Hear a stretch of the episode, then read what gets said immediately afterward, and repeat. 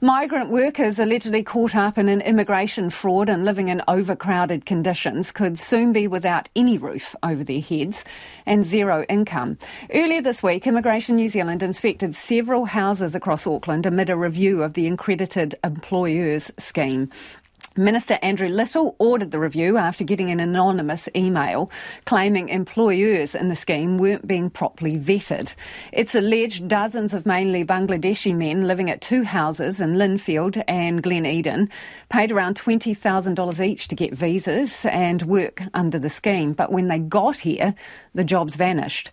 Their employer has also stopped supplying food, and men in one of the houses have to vacate in about two weeks. But they are caught in financial limbo because they're unable to work for anyone else until they're issued with new visas. Masud Alam, an advocate with immigration law firm Amerinz, has been helping the men, and he joins us now. Kia ora. Kia ora. How have these uh, men been treated by their employer? Uh, sorry, um, am I speaking with Lisa? You are, you are. Well, Welcome hi, to Lisa. Checkpoint. Uh, welcome. Thanks for um, allowing me to speak on behalf of those exported migrants. So, um, what was your question again? How do you think that these men have been treated by the companies and employers who offered them work and, in essence, encouraged them to come to the country? Well, uh, you know, these unfortunate victims were exploited very badly by, you know, from the day one, from day one by the by these scam companies, whatever you call this, as an employer. So prior to coming here, you know, they were doing well in Singapore, working as welders, fabricators, carpenters, electricians, even crane operators.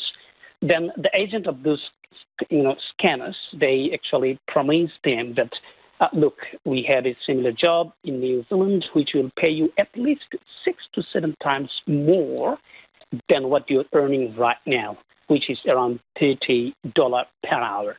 So this, you know, these false promises were sold to them for a price ranging from 20,000 to 25,000 New Zealand dollar per victim. And as you can imagine, many of those victims you know, have to borrow money to afford such a premium.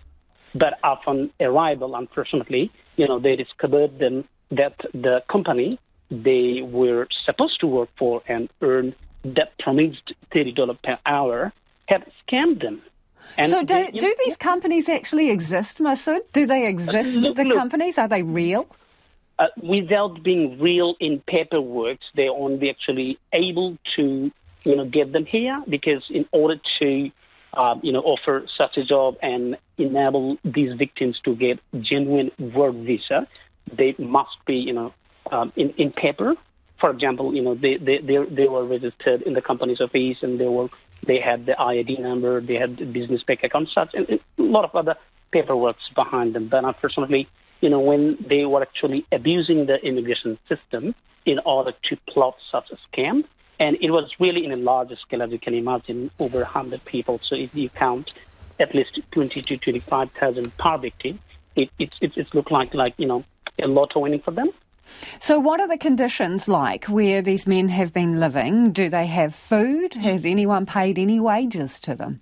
No, no, no, no, no. Look, they're actually currently utterly unprepared for such a situation. So you can imagine that they don't know who is going to provide their next meal and who is actually going to pay for their rent because they come here with a confirmed job that will pay them $30 per hour. Unfortunately, that's, you know, utterly uh, distressful for them, and they actually living in a, such a poor condition.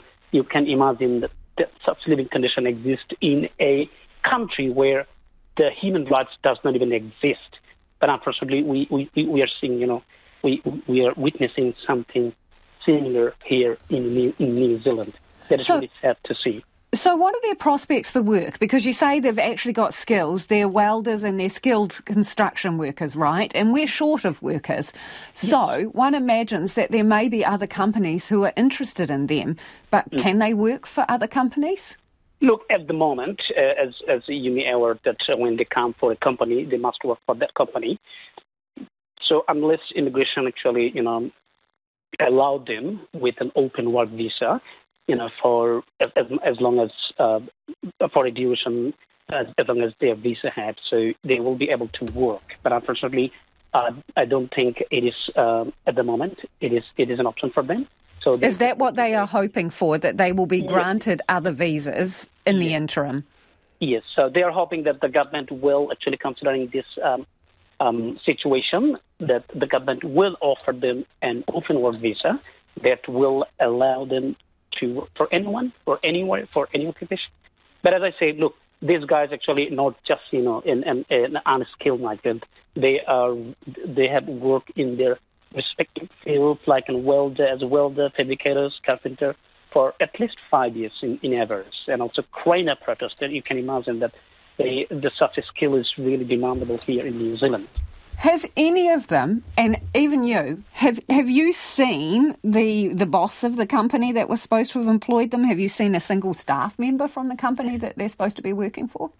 No, because you know after knowing their story, that we what we understand that this actually they left New Zealand. I don't know because uh, based on the video that they have shown to us, that uh, the bosses that they are supposed to work for, they just you know send them a video message telling them, look uh, I know this is bad and I can't afford to do, and I'm not here even in New Zealand, you left the country.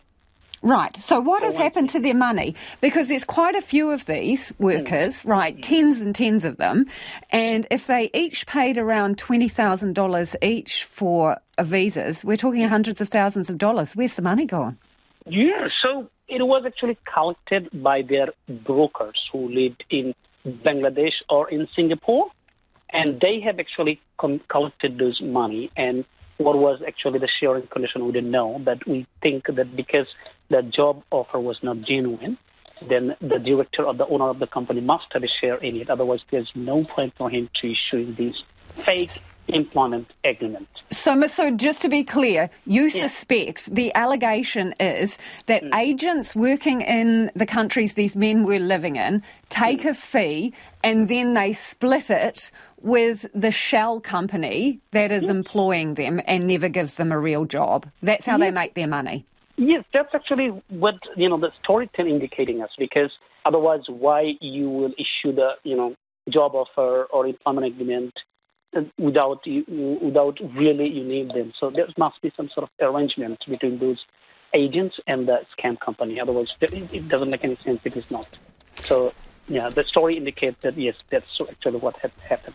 Thank you so much for your time. Best of luck with this particular case. That's Masud Alam, who is an advocate. He works with an immigration firm that is trying to help these workers who have come in on accredited worker schemes, only to find that the jobs do not exist.